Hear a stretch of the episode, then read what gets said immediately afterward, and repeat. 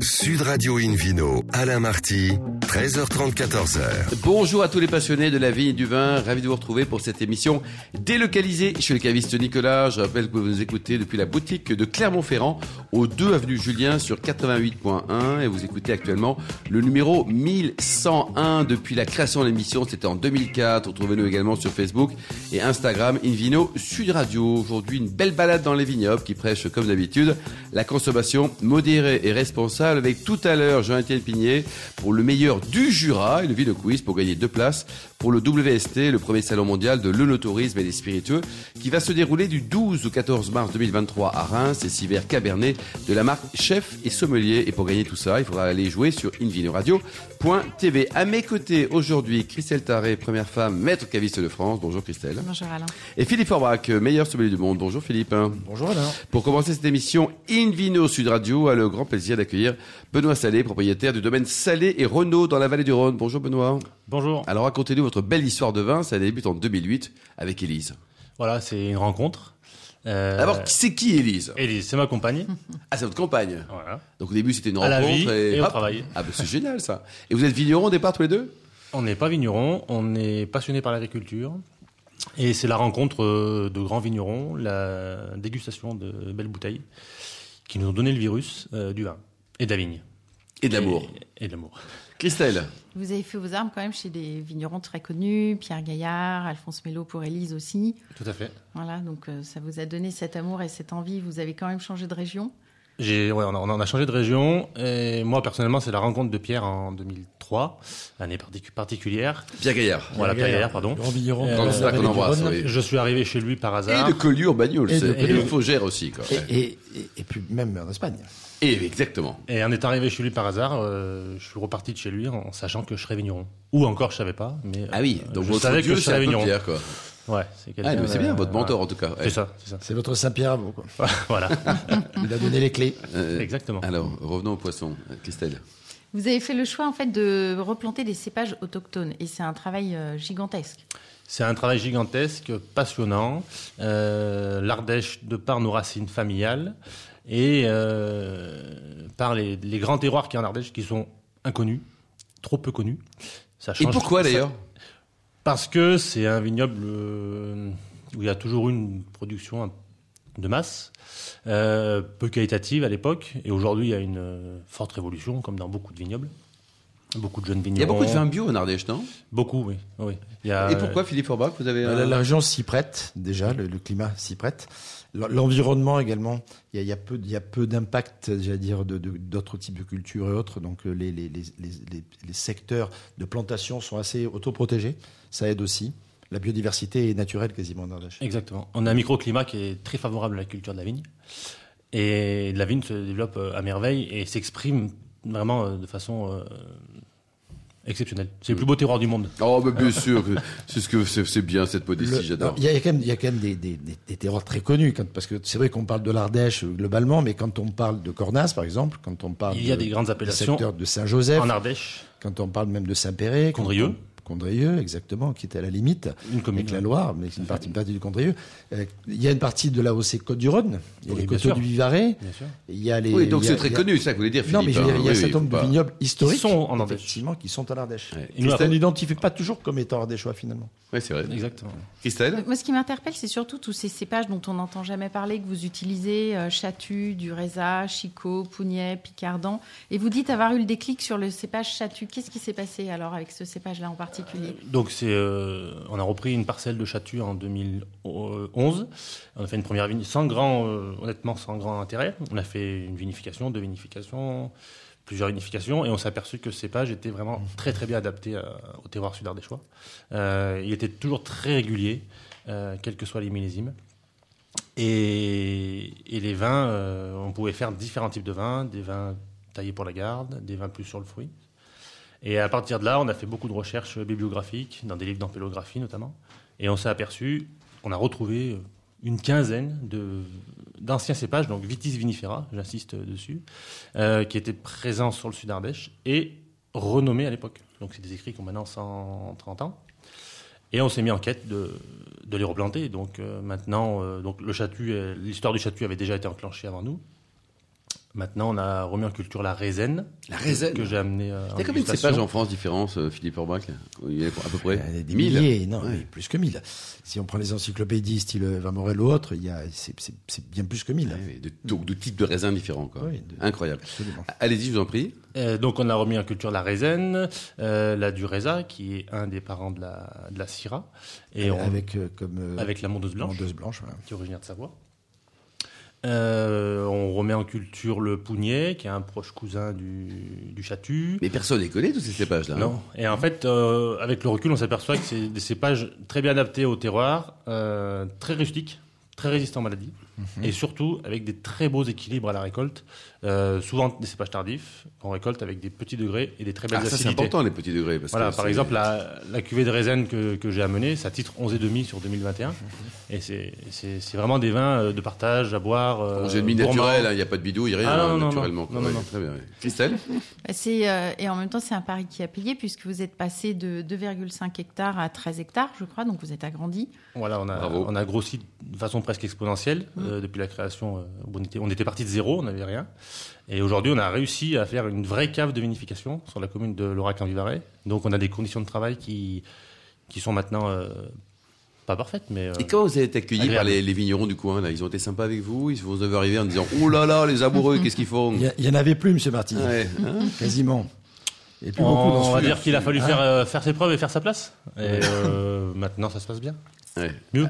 Donc c'était pas euh, je vous aime spontanément, il a fallu quand même expliquer qui vous étiez. Quoi. Voilà, l'art des choix est méfiant à la base, Ouais. euh, mais ah, maintenant, ça se passe bien. Ouais. Christelle? À qui vous vendez vos vins, principalement? Alors, c'est le circuit traditionnel, caviste, euh, restauration, particulier. Euh, c'est beaucoup le bouche à oreille, euh, principalement en France. Euh, un petit peu d'export qui se développe là ces derniers mois. Mais c'est vraiment euh, beaucoup le bouche à oreille euh, et circuit traditionnel. D'accord. Et c'est vous qui faites commercial, qui allez voir Christelle pour essayer de Oui. lui faire les yeux doux et Oui. qu'elle achète quelques bouteilles de Après, vins on essaye de s'appuyer sur des agents qui sont nos relais Oui. euh, auprès des, des cavistes et des restaurateurs. Et après, oui, bien sûr, on se déplace, euh, faire déguster, faire la dégustation. Il faut, il faut. Moi, j'ai rencontré pour la première fois Benoît, par exemple, avec l'association des sommeliers de Lyon, il y a quelques années, Exactement. chez Monsieur Bocuse. On avait fait une très jolie soirée. Et à la fin de cette soirée, j'ai dit, mais le- la cuvée très folle, qui est le fameux trois cépages, dont le chatu, euh, est aujourd'hui référencé au bistrot du sommelier. Ah, très bien.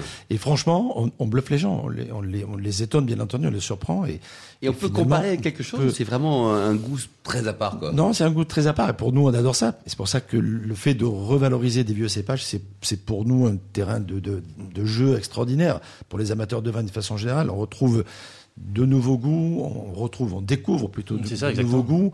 Euh, on, on change un peu les codes, même au niveau des accords, au niveau de, de, de, de notre discours également.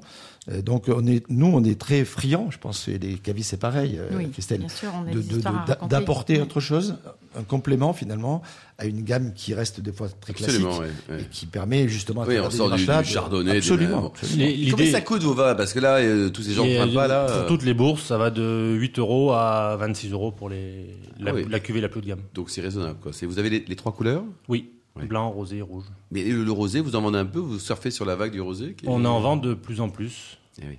Il y a une vraie demande. hein. Il y a une vraie demande. hein. Vous- Vous aussi, Christelle, vous le constatez en... chez les cavistes euh, que- Oui, que de le- plus en plus, on essaye de sortir, c'est vrai, des appellations traditionnelles, Provence, etc., et de proposer d'autres vins rosés, euh, d'autres régions, avec des aromatiques différentes aussi, surtout, parce que c'est vrai que dans la vallée du Rhône, voilà, la Syrah donne pas euh, la même aromatique sur les vins rosés, euh, donc, donc on recherche. hein. Ouais, votre qui est- rosé était élaboré à partir du Syrah? Non, euh, c'est majorité de grenache et un petit peu de gamay. Et de gamay aussi, Et de Philippe? Oui, c'est intéressant de voir, de voir le gamay effectivement en dehors de ces terres granitiques traditionnelles.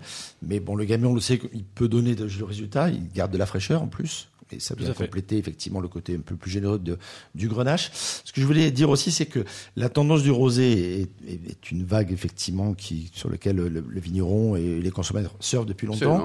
Euh, la diversité des rosés est intéressante aujourd'hui. Il n'y a plus Oui. que seulement, même s'ils sont quand même toujours en repère, des rosés quasiment pâles qui sont presque des blancs de noir, un peu tachés, comme on peut les avoir souvent maintenant en Provence. Et on a, on a même des tendances à des rosés carrément presque clairés. Oui. Et, qui, et des rosés de garde également, parce que contrairement aux idées reçues sur lesquelles on se dit que finalement le rosé, il faut le boire dans l'année, euh, et ça arrange tout le monde, y compris les producteurs qui vendent plus vite le vin et qui rendent plus vite l'argent, et c'est légitime. Mais on peut s'amuser à garder le rosé quelques années, notamment lorsqu'ils ont un peu plus de vinosité, et c'est très intéressant en termes de gastronomie. Et aussi. votre rosé, il est comment, Benoît? Il est rosé-rosé ou il est blanc? Non, il est rosé quand même. Il est clair, mais il reste rosé. ouais. Cette tendance du clair, là, c'est quoi? C'est le consommateur qui, qui le veut en ce moment, quoi. C'est le consommateur, c'est le cépage. Nous aussi, c'est la base de grenache, parce qu'on cultive des cépages autochtones, mais on a aussi des cépages euh, plus Traditionnel. connus. quoi, ouais. Euh, et le grenache, particulièrement sur 2021, euh, avait peu de couleurs, sur une année un peu tardive. euh, donc c'est vrai qu'il est plus clair que l'année dernière. mais Mm. Ouais. Christelle Oui, mais c'est vrai qu'en fait, le côté clair des vins aussi donne une impression de légèreté qui est recherchée par les clients. C'est pour ça. Mais ça, c'est psychologique Euh, ou pas oui. Parce que le degré d'alcool, il est ce qu'il est. Hein. Il- Qu'on il est soit ce qu'il clair, est. clair, la plupart bleu, des noir, rouge, vert. euh, vous avez raison, Alain, ils sont à 13,5 Oui. euh, et encore, c'est le minimum syndical, parce qu'ils sont parfois même au-delà. Ouais. Christelle Mais c'est vrai que moi j'ai pu goûter des, des bandoles rosées euh, de plus de 30 ans d'âge. C'était surprenant, c'était Oui. délicieux.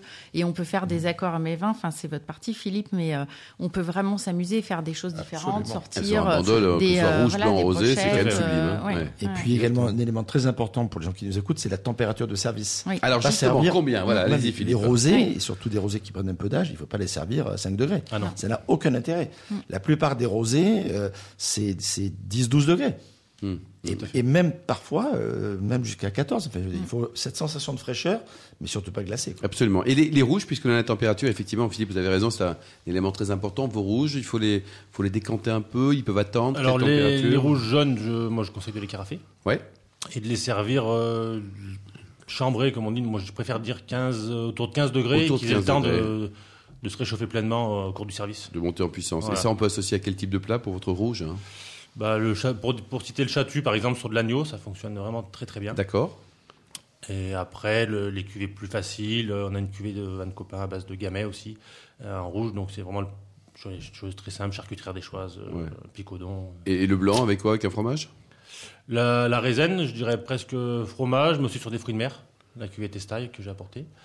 Et le vionnier, après, on peut aller sur. euh, Des plats un peu plus élaborés, voilà, peut-être. Roger, Merci beaucoup. Vous avez un site internet donc, pour en Oui. savoir plus? Euh, Domaine salelrenault.com. Bon, vous êtes toujours amoureux de l'élite ou pas? Oui. C'est très important. Merci beaucoup, Benoît. Merci également, Merci, Christelle et. Philippe Forbach. Merci à vous. Merci. On se retrouve dans un instant chez le caviste Nicolas de Clermont-Ferrand pour cette émission délocalisée avec le Vino Quiz pour gagner deux places pour le WST, le premier salon mondial de l'œnotourisme et des spiritueux qui se déroulera à Reims du 12 au 14 mars 2023. Il y aura également gagné six verres Cabernet de la marque Chef et Sommelier. À tout de suite.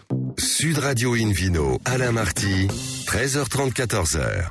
Retour chez le caviste Nicolas au 2 avenue Julien à Clermont-Ferrand pour cette émission délocalisée. Nous vous remercions d'être toujours plus nombreux à nous écouter chaque week-end. N'hésitez pas à réagir sur les réseaux sociaux, notre compte Instagram, Invino Sud Radio. On retrouve tout de suite Philippe Orbach et le Vino Quiz, mon cher Philippe. Et oui, je vous en rappelle le principe. Chaque semaine, nous posons une question sur le vin.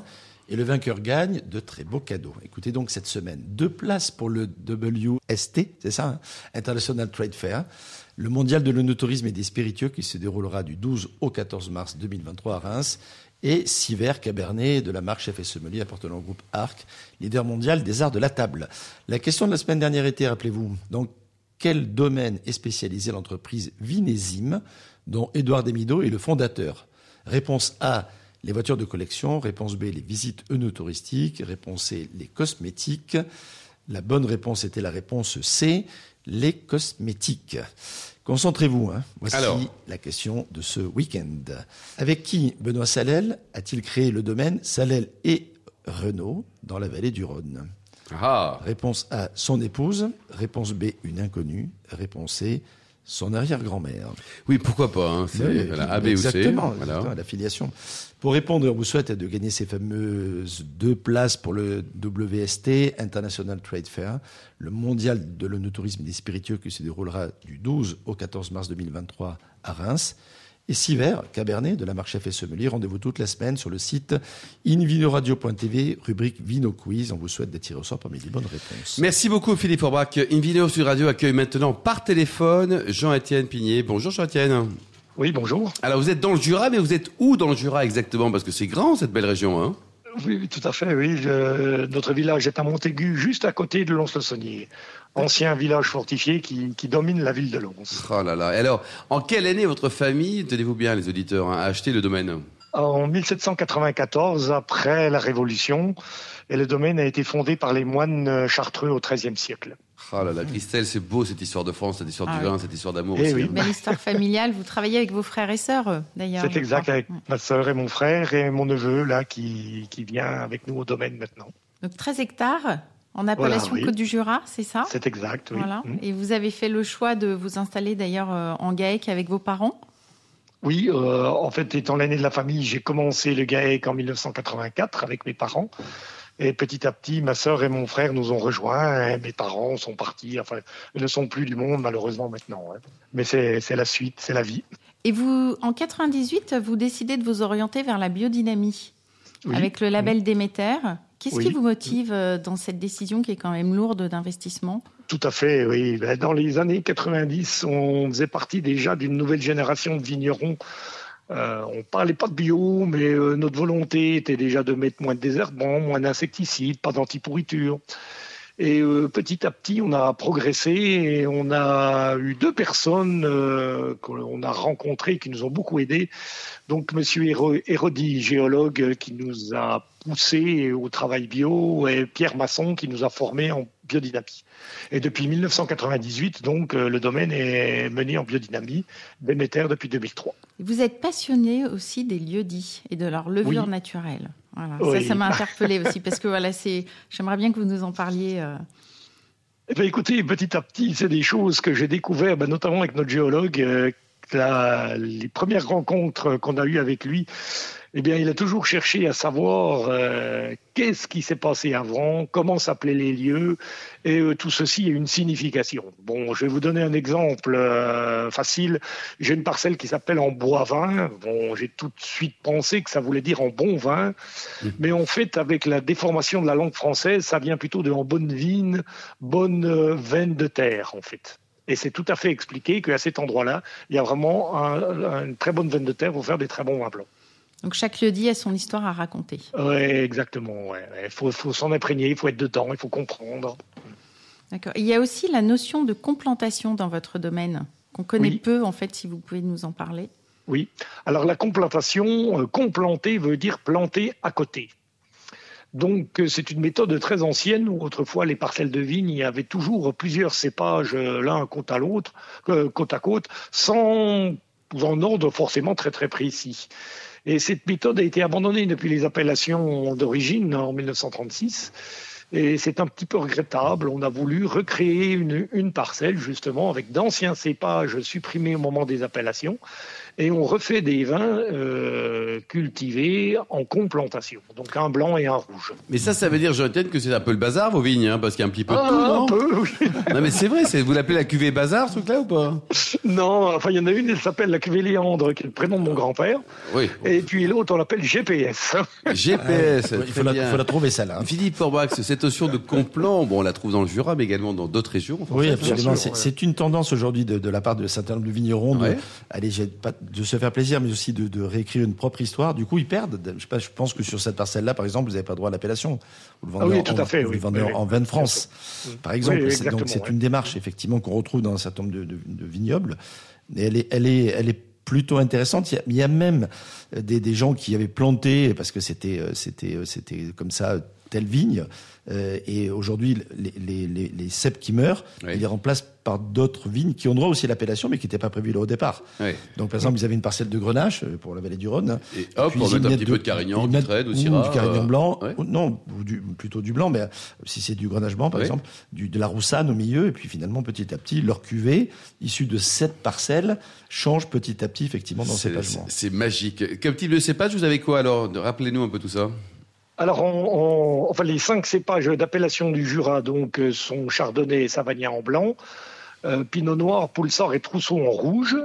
Mais au total, avec tous les vieux cépages, on a presque 25 cépages sur le domaine. Ah, c'est Bon, énorme, certains très peu, euh, certains très peu, mais on les a. Et pour rajouter donc euh, ce que vient de dire M. Forbrac là, c'est que je, je pense qu'il y, y, y a un double intérêt. C'est que premièrement, c'est l'identité du domaine, la complantation, vous identifiez votre domaine. Et en plus, en biodynamie, où on veut travailler les vins de manière très naturelle, pour moi, c'est une réponse euh, aux problèmes que peuvent avoir les viticulteurs. Certains cépages apportent de l'acidité, d'autres vont résister à la pourriture, d'autres vont mûrir plus tôt, certains plus tard, etc. Et tout cet ensemble fait que vous avez une cuvée qui n'a pas besoin après d'être corrigée énologiquement. Le vin se fait naturellement tout seul. Vous en pensez quoi, Christelle? Vous êtes euh, d'accord avec les, les propos de Jean-Étienne Ah oui, complètement. Puis, enfin, de toute façon, il faut laisser faire. euh, La nature. Voilà, exactement. Laisser. Après, il faut l'importance de l'être humain aussi, de l'intervention de l'homme. Ouais. euh, voilà, sinon le, le vin, ce serait du vinaigre, sans doute quand même. Et vous produisez combien de, de bouteilles au total, euh, Jean-Étienne, sur une année normale Sur, sur le domaine, environ 50 000 bouteilles. Ah, oui. quand même, quoi. C'est. Et alors le Jura à la côte en oui, ce moment. enfin, c'est pas énorme. Hein. Ouais, ouais, ouais. euh, le Jura à la côte en ce moment, c'est vous qui êtes Oui. la banlieue de la Bourgogne ou c'est l'inverse? On est tout petit, hein. 2000 hectares de vignes, hein. à côté de la Bourgogne qui en a 30 000, on est tout petit. oui. Hum, Christelle? Moi, j'aimerais bien savoir euh, ce qu'on mange avec le vin jaune du Jura, parce qu'on est quand même sur des accords un peu Ah oui, particuliers. bonne question. Tout à fait, oui. Et moi, Eh j'ai ben, écoutez, souvenir, on- euh, j'ai Oui. souvenir juste la première fois que j'ai goûté un vin jaune, c'était avec Alain Sanderins d'ailleurs, et j'ai Oui. Vous renvoyé aviez la aimé ou bouteille- pas Alors j'ai renvoyé la bouteille Ouais. à mon chef sommelier, j'ai couru vers lui, j'ai dit le vin a un problème. Oui, oui, c'est Il m'a c'est- dit non, Christelle, c'est la première fois que vous en goûtez un. Ouais, voilà. Voilà. Voilà. Il y a des accords Alors, à faire, notamment avec le comté, les épices, le curry, euh, je pense. euh, écoutez, vous, vous venez de le dire. hein. En fait, l'accord euh, le plus simple et le plus facile, eh ben, c'est le comté, puisque le, vieux comté va très bien avec le vin jaune. hein. C'est, euh, euh, nos partenaires, les vaches sont nos voisines hein, à côté des vignes. Et en fait, euh, le lait qui sert à la production du comté euh, va très bien avec le vin jaune. Eh oui. Ensuite, Un comté de euh, vous combien avez- de mois? Parce qu'un un comté ancien, il faut être précis là, euh, oui, oui, oui, oui, oui, oui. Euh, ben là, moi, je, pour le vin jaune, j'irai avec des comtés qui ont au moins 20 mois, voire même au-delà, hein, puisque on peut avoir des comtés jusqu'à 50 mois qui sont très très bons. hein. Christelle Et Vous puis- occupez de, de, de la commercialisation tout seul, c'est un choix parce que ça doit être lourd ça aussi avec tout ce que vous faites euh, sur le domaine. Oui, mais en fait, comme on est trois associés, on peut se partager relativement facilement les, les, travaux. Et je me suis donné comme objectif de m'occuper de la commercialisation principalement l'hiver. Voilà. Et l'été, là, ça commence maintenant. Ça y est, on fait la taille tardive et les bourgeonnages. Euh, Donc l'été, je ne fais pas de commercialisation, je suis dans les vignes. Donc on vous voit que quand il fait froid, c'est ça Oh, c'est un peu ça. Ou alors on vient vous voir chez vous, quoi. Ouais. Tant vous avez une voix Voilà, réchauffante. voilà, tout à bien. fait. oui. Ouais. Voilà. Mais euh, ma sœur reste au domaine, elle prépare les commandes et puis elle fait la réception client euh, Ouais. au caveau. oui. Et bosser en famille, comment ça se passe? Ça, ça s'engueule pas trop?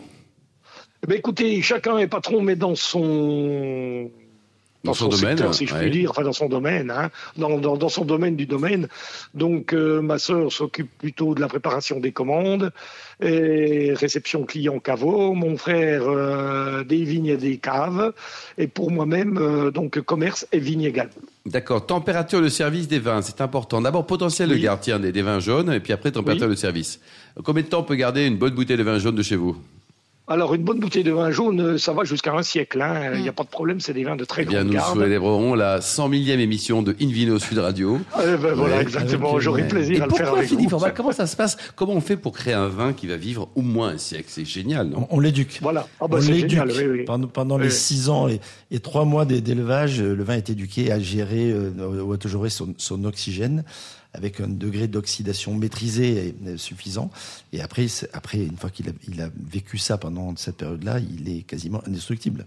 Et température de service, alors Qu'est-ce qu'on peut imaginer comme température de service pour, pour Alors, Ambiante, le, pour vin le vin jaune, jaune. le vin jaune comme un rouge, hein. oui, oui. Température ambiante. Température Oui. ambiante, quoi. Pas au frais surtout.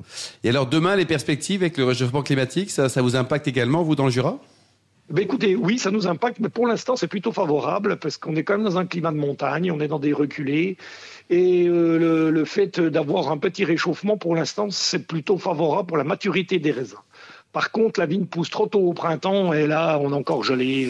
Eh oui, les risques de gel là, dans la Ouais, période du ouais, mois d'avril ouais. sont est compliqués. Ouais, c'est compliqué. Mais c'est mieux pour la maturité des raisins, hein, surtout pour les rouges. Merci beaucoup, Jean-Étienne. Vous avez un, un site internet peut-être pour prendre enseignement sur, sur vos différents vins? Oui, oui, bien sûr. Et bah, domainePigné.com, hein, c'est facile. D'accord, c'est facile. Mais ça s'écrit comment Pigné Parce qu'il faut quand même le préciser. Alors, tout le monde ne sait pas. Donc, euh, domaine, le, le- le petit tiret, et Pigné, P-I-G-N-I-E-R. Merci beaucoup Jean-Étienne, merci également vous Christelle Taré, merci également Merci à Benoît. Salé, Philippe Forbach et aux millions d'amateurs de vin qui nous écoutent chaque week-end. Euh, un clin d'œil également à Justine qui a préparé cette émission ainsi qu'à Sébastien pour la partie technique. Fin de ce numéro de Invino Sud Radio. Pour plus d'actualités, pouvez vous rendre sur sudradio.fr, invinoradio.tv, notre page Facebook ou notre compte Instagram Invino Sud Radio. On se retrouve demain, ça sera 12h30 pour un nouveau numéro d'Invino Sud Radio délocalisé chez Nicolas, le caviste qui a été fondé en 1822. Nous recevrons donc Philippe Tellier. Nous parlerons de l'Aveyron ainsi que Aude Legrand parlera de caviste en région parisienne à ici les. D'ici là, excellent week-end. Restez fidèles à Sud Radio. Encouragez tous les français et surtout respectez la plus grande des modérations.